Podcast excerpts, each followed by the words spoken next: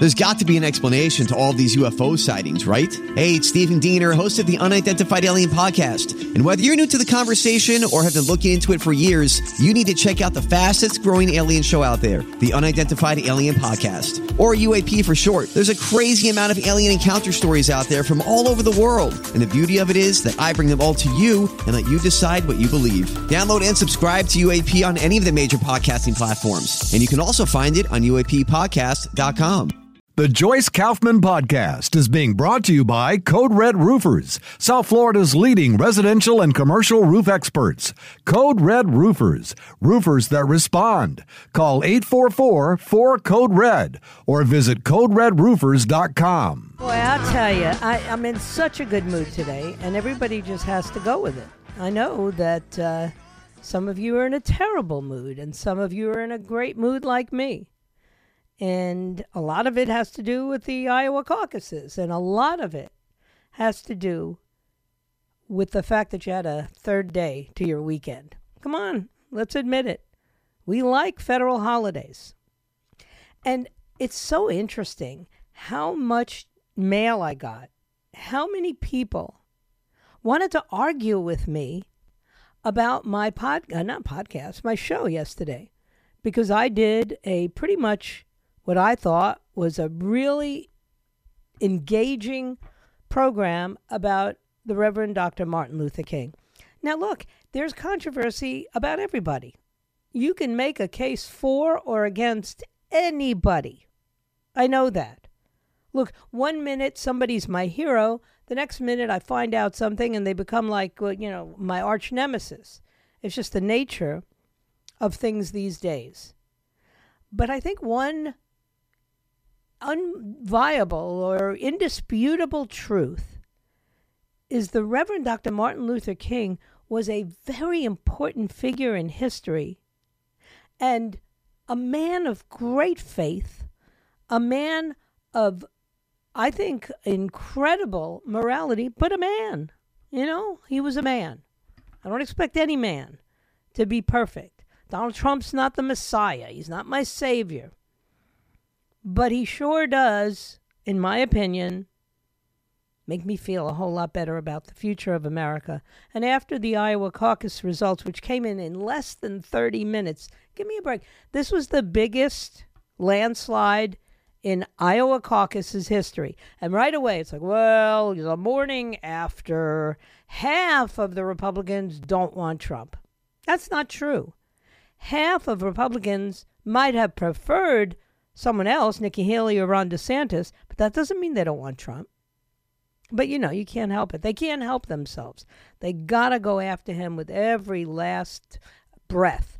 You know, Joyless Reed over on MSNBC literally was making the case that it was racism that prevented Nikki Haley from winning. Give me a break. I mean, sometimes she's so, you know, this is another one of the examples of why no one should send their children to Harvard. It doesn't mean much anymore. Actually, it's a negative. I tell my son all the time, I will quasi-admit that you went to Yale Law School, but I'm not telling people where you went to get your undergraduate degree anymore because it's embarrassing. But so I was happy with the results. And I watched all the news reports last night. Ooh, turnout much lower than expected. There was a lack of enthusiasm. No, there were freezing cold temperatures, and most people figured out Donald Trump's going to win. It's not really that important for me to get out there.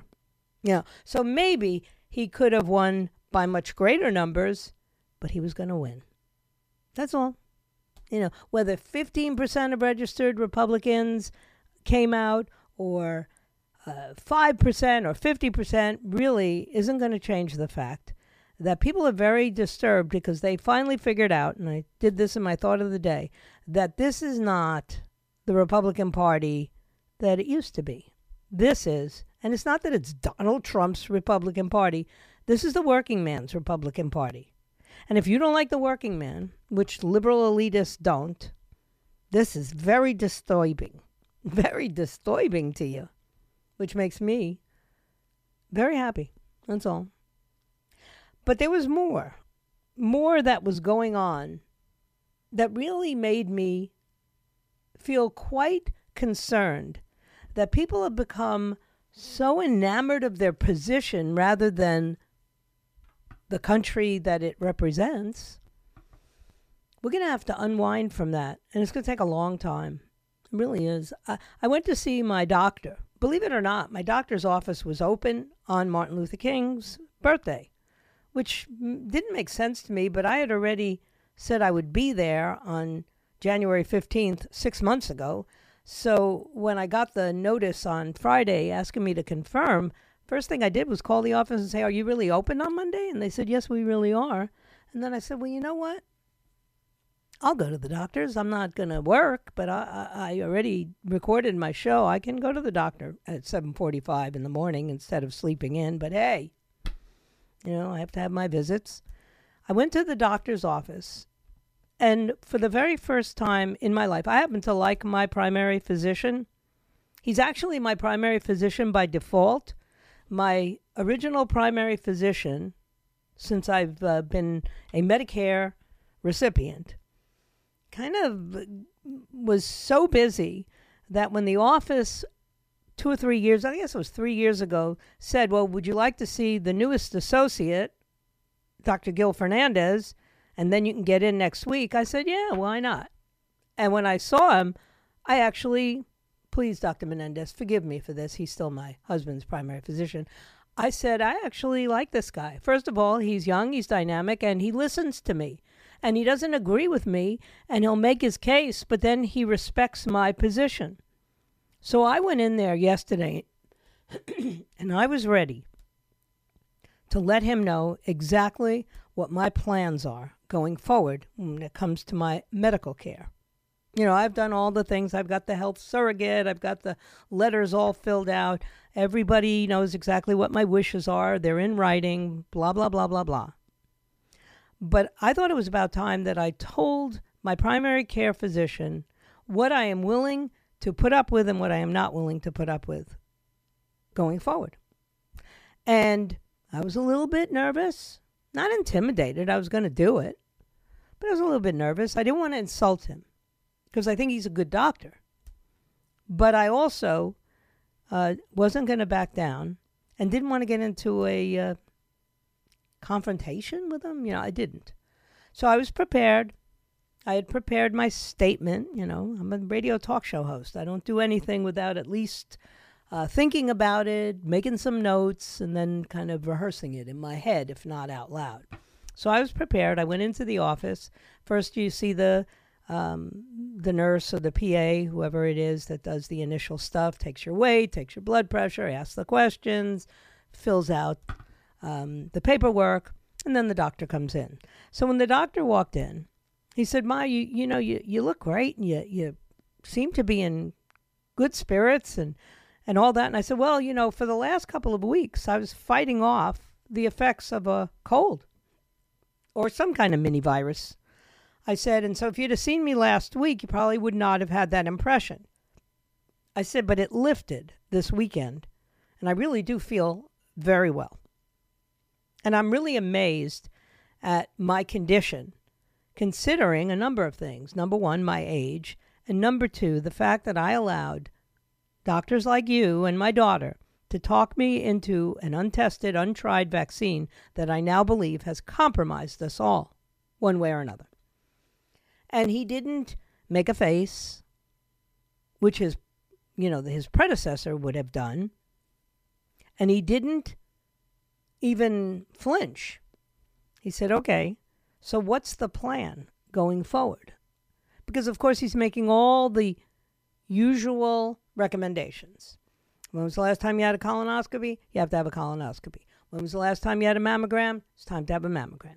When was the last time you had this, that, CIT, lung scan, blah, blah, blah? How long has it been since you stopped smoking? The same questions that he always asks. I gave the same answers that I always give, only this time I said, "No more. Basta. Enough. I am not having all these tests. Just not going to do it." And he didn't flinch. You know, he looked at me, and I said, "Well, you seem remarkably sanguine about what I just said." And he said, "It's not the first time I've heard it. which really made me happy, because I think people are thinking. And I think people who think will make better decisions and better choices. That's all. So I said, I am not having a colonoscopy. I said, my last colonoscopy, which was, I don't know, my 8th or 9th or 10th colonoscopy in my lifetime, was great.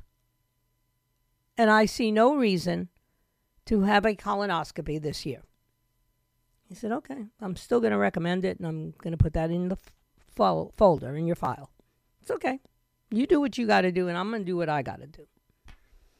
Then he said, how about a mammogram? When was the last mammogram? I said, last April, so less than a year ago. I am not having a mammogram. Not in April, and maybe not at all this year. He said, okay, I'm still going to recommend. That's fine. Recommend away. Write me the referral. Do whatever you got to do so that you're following through on what you think is the right way of handling my medical case. He said, okay, when was the last time you had a pap smear? I said, women my age do not need to have pap smears every year. I'm sorry, but there's absolutely no good reason for me to have a pap smear every year. So I am also not going to do that. Okay, he said.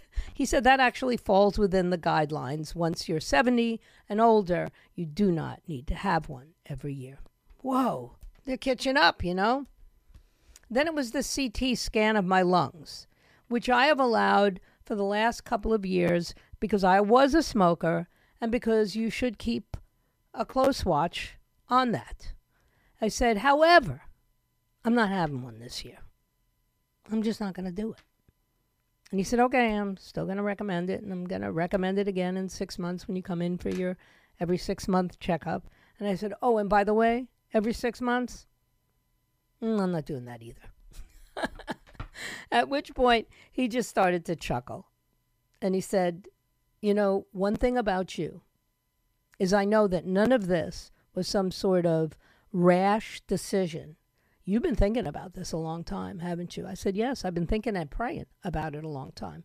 And I am very much convinced that I'm making good decisions. And trust me, if there are any questions in my mind or I have any doubts, I will call the office and get a referral immediately. That's all. I mean, trust me, I do self-examination of my boobs, and if I find something, you will get a phone call immediately. I said, I am also going to tell you right now, I am not getting blood work every 6 months. Not doing it. Once a year will be sufficient. At which point, now he's laughing. He wasn't even chuckling. He was laughing. He goes, I knew you. I knew that was coming next. He said, and you know what?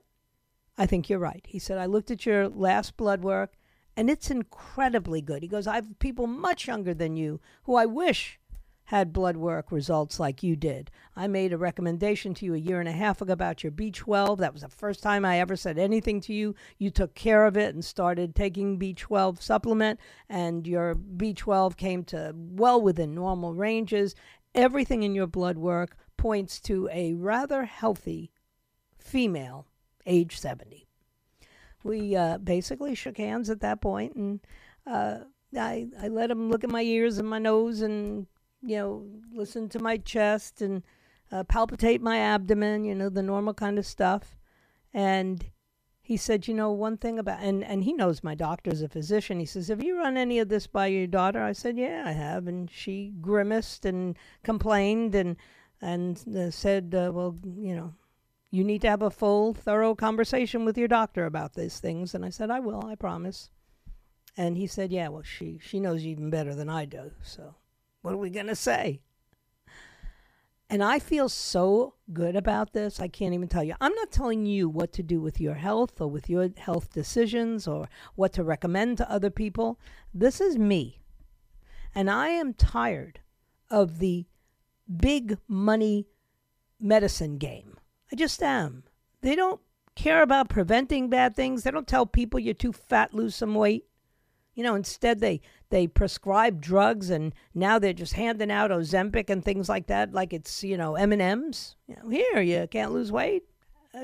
take a shot every week of life-saving medication for diabetics, even though you are not pre-diabetic or anything, will help you lose weight with this drug.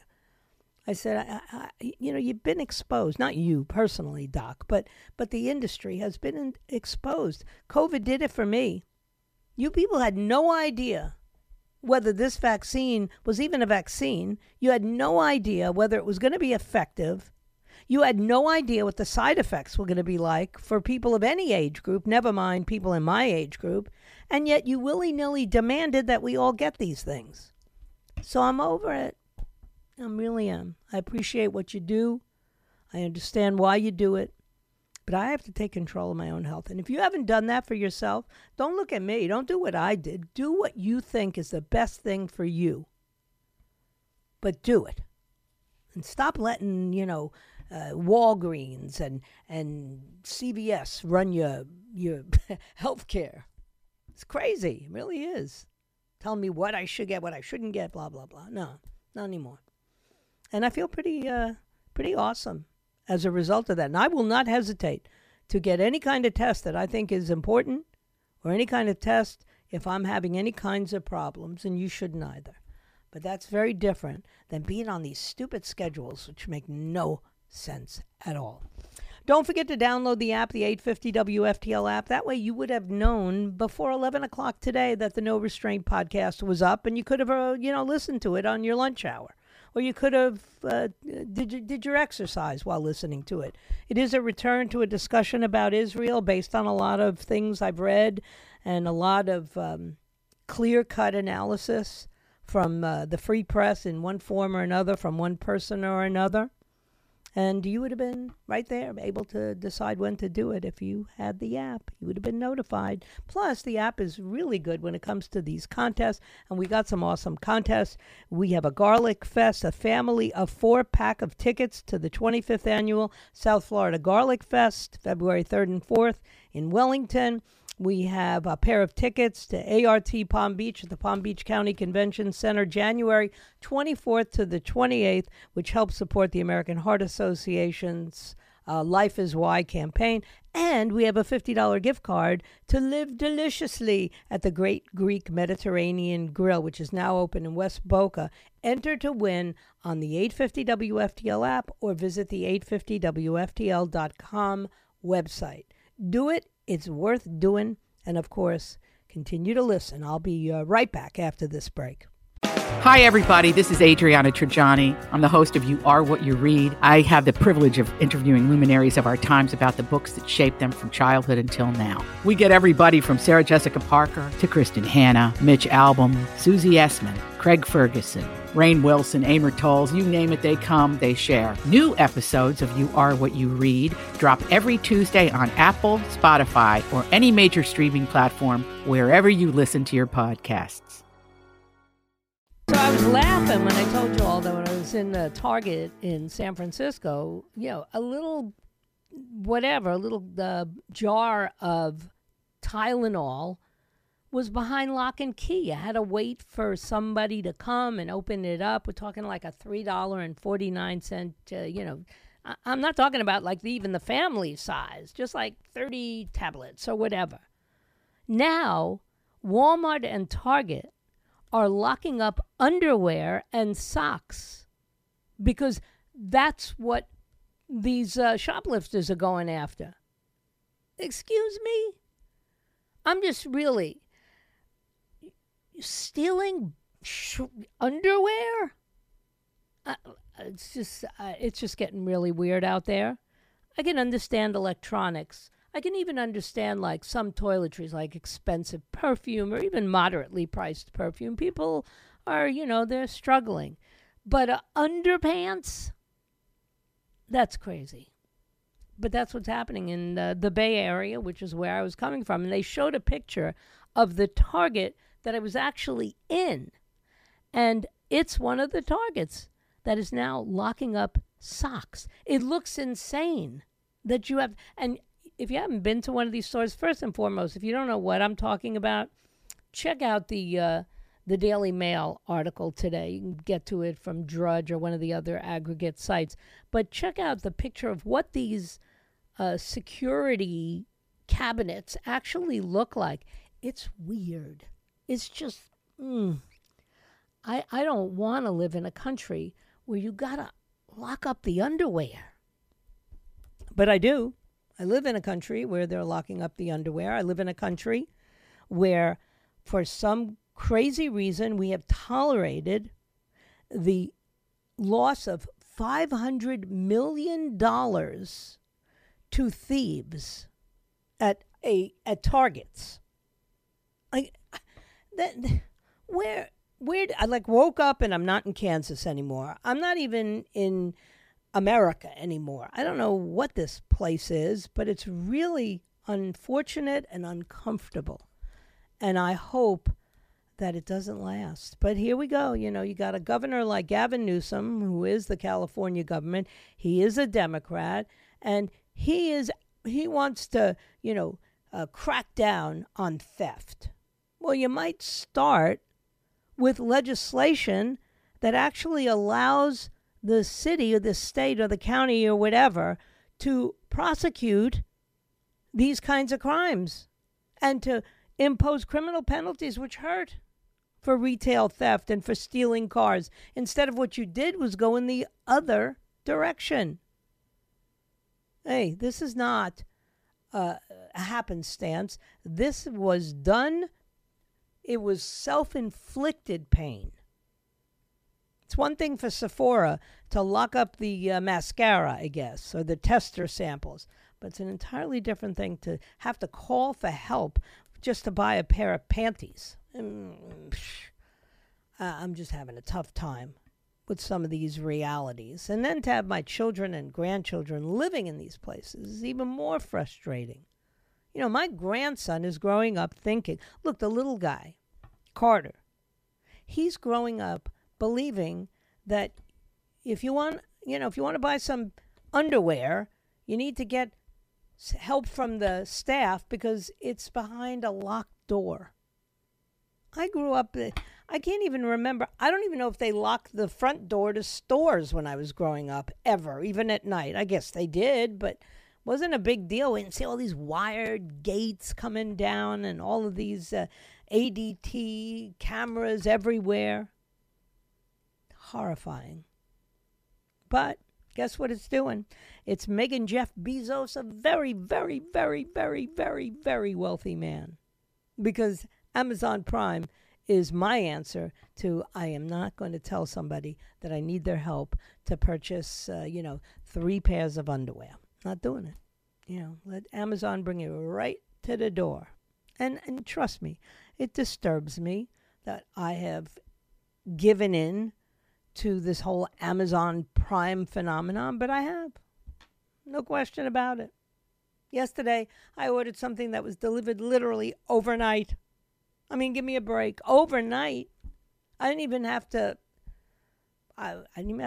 basically open the door.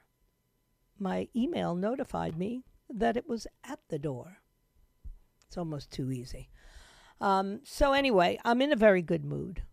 It has a lot to do with the caucus. It has a lot to do with feeling better and feeling liberated when I finally revealed to my physician, my primary physician, that I was no longer going to tolerate or allow a bunch of ridiculous tests to be conducted on me every single year, in spite of the fact that there was no point. There was no reason for it.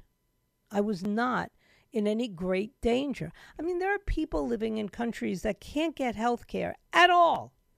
You walk around in some of the third world countries still today in 2024, and people have had limbs amputated because there was no care for them, and a simple infection in your arm could turn into a massive infection that costs your arm. America is in the exact opposite position. We're overdone, overwatched, overtested. I don't know how dangerous even all these tests are. I remember there was a time when they'd put that apron on you at the dentist's office so that no radiation could get to you, right? And if you were pregnant, you weren't going to get x-rays. I mean, all of this fear. And when microwaves were in everybody's home for the first few years, people like me were going like, wait a minute. I don't think it's a good idea for me to be exposed to microwave radiation every single day, never mind 10 or 20 times a day, as I can see in the homes of plenty of Americans. Now,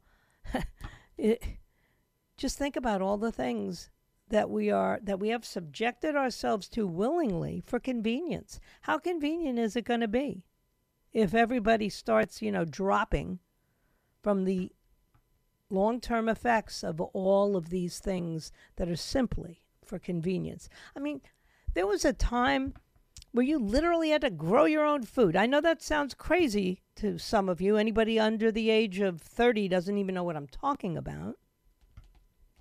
But we've come a long, very far way from having a garden where I got my lettuce and tomatoes when possible to not having a clue about where food actually comes from.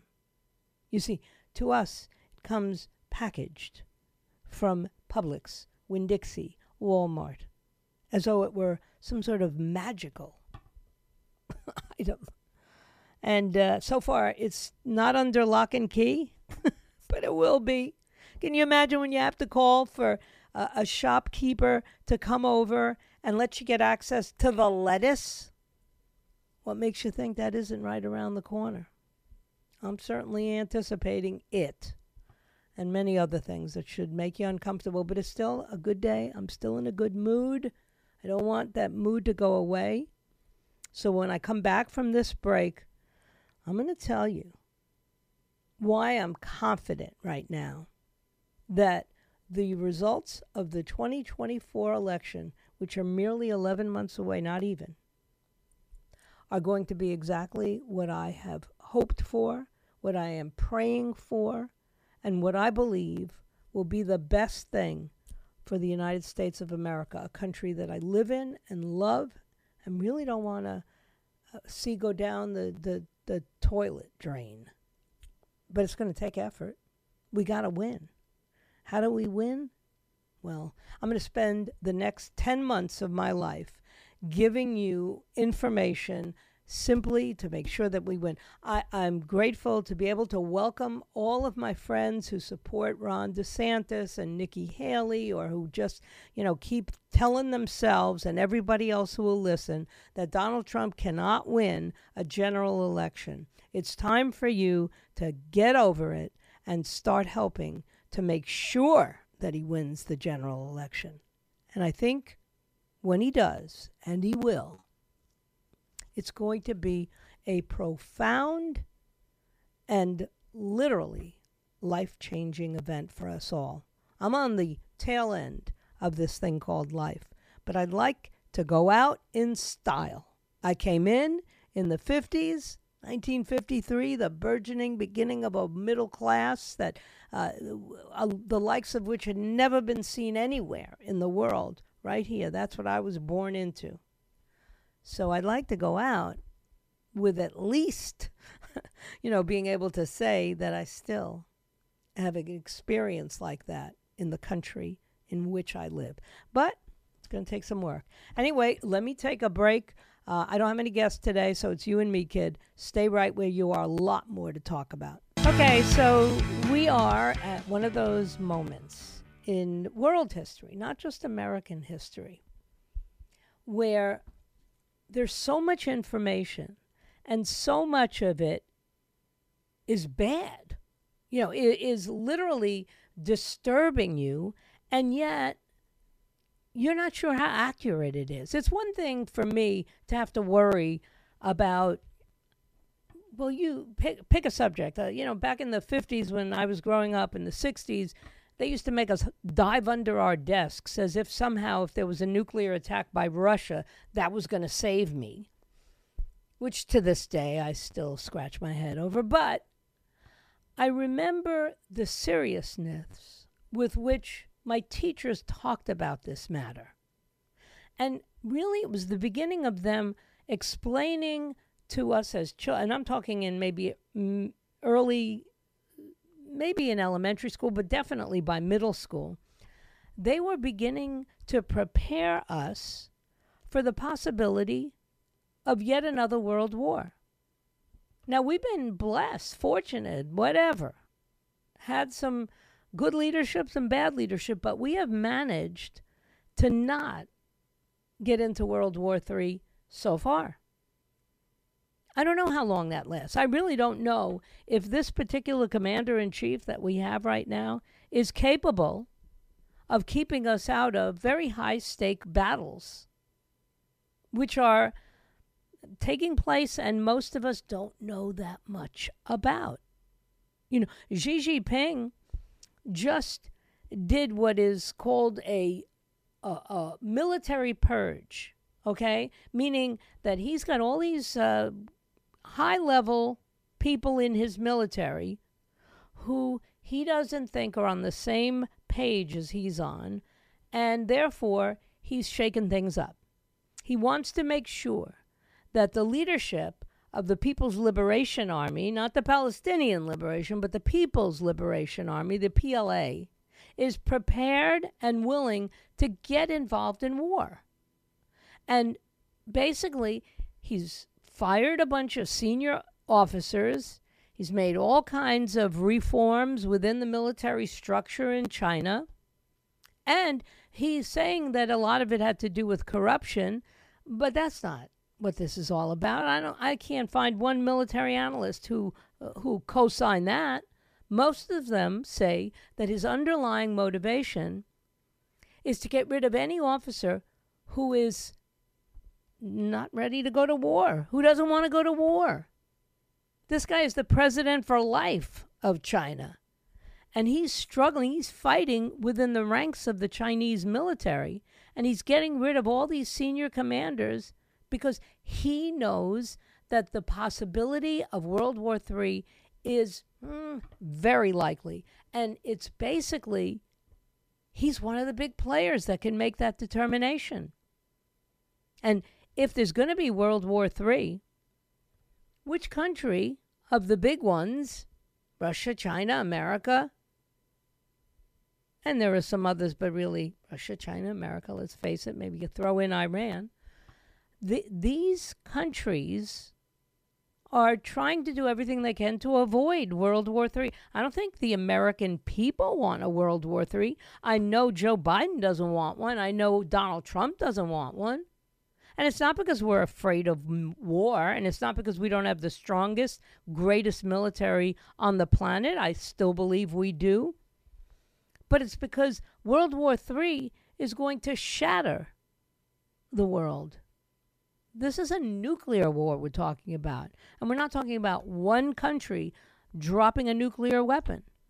We're talking about countries exchanging nuclear fighting. If that doesn't scare the leaders, then they're stupid. And while I may not agree with them at all on so many things, I don't think any of them are stupid. I think they know that this is a very high-stakes game. And it's not a game. So when I listen to guys like Gordon Chang, he was on with Mark Levin maybe a week or two ago, when I hear him explaining that what Xi Jinping is doing is trying to gain control of the military and that he's thinking he needs officers who are ready to fight. A lot of the Chinese general officers don't want to fight. They're actually smarter than the average bear, right?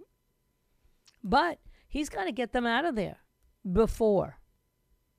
And since he, rose to power in 2012, he has done a lot. He has changed the military in China dramatically. He's reduced personnel. He's improved the way the military and civilian agencies get along or cooperate by altering a lot of the structure. And then in December of last year, he fired 9 senior officers in a very dramatic move. And these dismissals were, he was shouting, oh, we got to get rid of corruption in the military. No. The reason is these guys didn't want to go to war, and he does. And if he does, there's going to be a war. Who it's against? Well, I don't think I have to, you know, hand you the answer to that question. I think you know the answer. China has been involved in a lot of low-level hostilities with India, with Japan, with, of course, Taiwan, with the Philippines. But lately, his rhetoric has been amped up. And in his New Year's address, he said, "We will surely be reunified, and all Chinese on both sides of the Taiwan Strait should be bound by a common sense of purpose and share in the glory of the rejuvenation of the Chinese nation." Okay. Okay. That's pretty clear. I don't think I have to interpret that for anybody. He's just talking to himself. And he's talking his countrymen into a war. And he's setting up all kinds of political markers that could easily turn into escalated war conflict. It's amazing to me that we still have more headlines today about nonsense. And I am talking utter sheer nonsense. Then we have people discussing the probability of a World War III. As if we don't mention it, we'll be okay, we'll be safe. I think it's the antithesis. You know, the headline today should not be, half of Republicans don't want Trump. Dead heat in New Hampshire. That is not, in my opinion, the most important story for today. There are way more. But we'll see. You know, there's a divide right now between the working class and the political elites, and that's some serious business. We have a defense secretary who, by the way, came home from the hospital finally. What is it, January 16th? He came home yesterday? That dude was in the hospital for over 2 weeks. When was the last time anybody was in the hospital, you personally, over 2 weeks? I can remember the last time I was after my motorcycle accident. That's some serious stuff. That's not something to dismiss. And this is the man who is in charge. You got to be a little bit wary right now. I am. Anyway, let me take a break. Don't forget, coming up after me is Eric Erickson, followed by Joe Pags and all the night crew. Then tomorrow morning at 6 a.m., Jen and Bill will be back with the South Florida Morning Show, followed by Brian Kilmeade and then Dan Bongino, and then I'll be back at 3 o'clock. But I have one more segment left today, so don't go anywhere near that dial. I got more to say. I'll be right back. So, and what's Little Rocket Man doing? Does anybody even watch or talk about Little Rocket Man? No, not really. But, you know, Britain, a couple of news articles that I was reading in, I think it was The Sun, the U.S. edition of The Sun, which is a British tabloid, they were talking about how this is a really volatile moment in history because there are all these areas, these hotbeds of conflict that are exploding. You got Russia, China, the Middle East, Iran, and North Korea.